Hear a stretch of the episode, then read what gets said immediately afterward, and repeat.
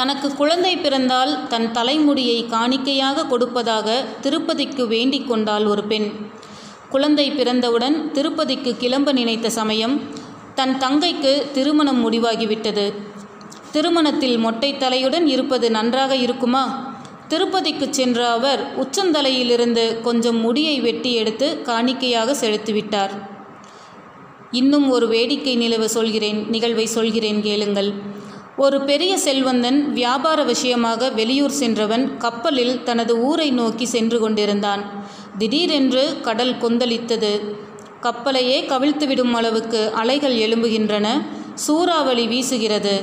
ஆண்டவா ஆண்டவா, என்னை நீ பத்திரமாக கரை சேர்த்தால் என் பங்களாவை விற்று ஏழைகளுக்கு தானமாக கொடுக்கிறேன் என்று பதட்டத்தோடு வேண்டிக் கொள்கிறான் அந்த வியாபாரி.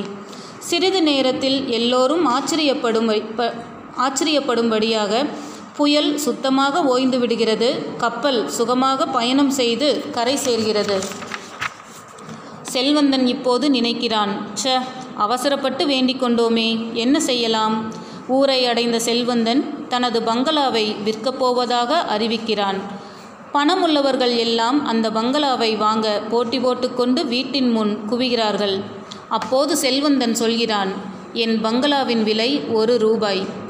இதை கேட்டதும் அதிர்ச்சி பிளஸ் ஆச்சரியம் கூடியிருந்தவர்களுக்கு. ஆனால் இந்த செல்வந்தன் ஒரு நிபந்தனை விதிக்கிறான். என் பூனையை வாங்குபவர்களுக்குத்தான் இந்த பங்களாவை விற்பேன். கூட்டத்தில் ஒருவர் கேட்டார், பூனை என்ன விலை? வியாபாரியின் பதில், ஒரு கோடி ரூபாய். கூடியிருந்தவர்கள் குழம்பி போனா போகிறார்கள்.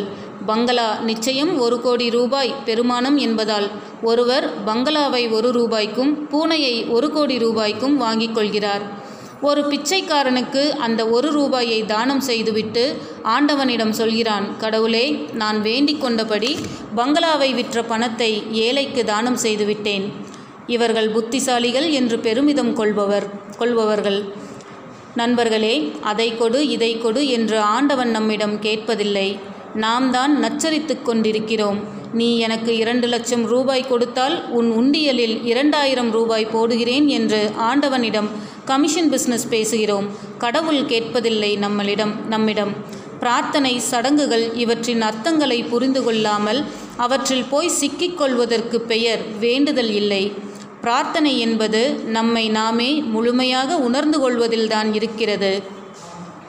எந்த சூழ்நிலையிலும் தளர்ந்து போகாத மனநிலை வேண்டி, எதுவாயினும் எதிர்கொள்ளும் துணிச்சல் வேண்டி பிரார்த்தனை செய்.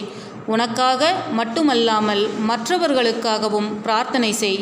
மனதில் நிம்மதி பிறக்கும். மீண்டும் அடுத்த பதிவில் சந்திப்போம். நன்றி.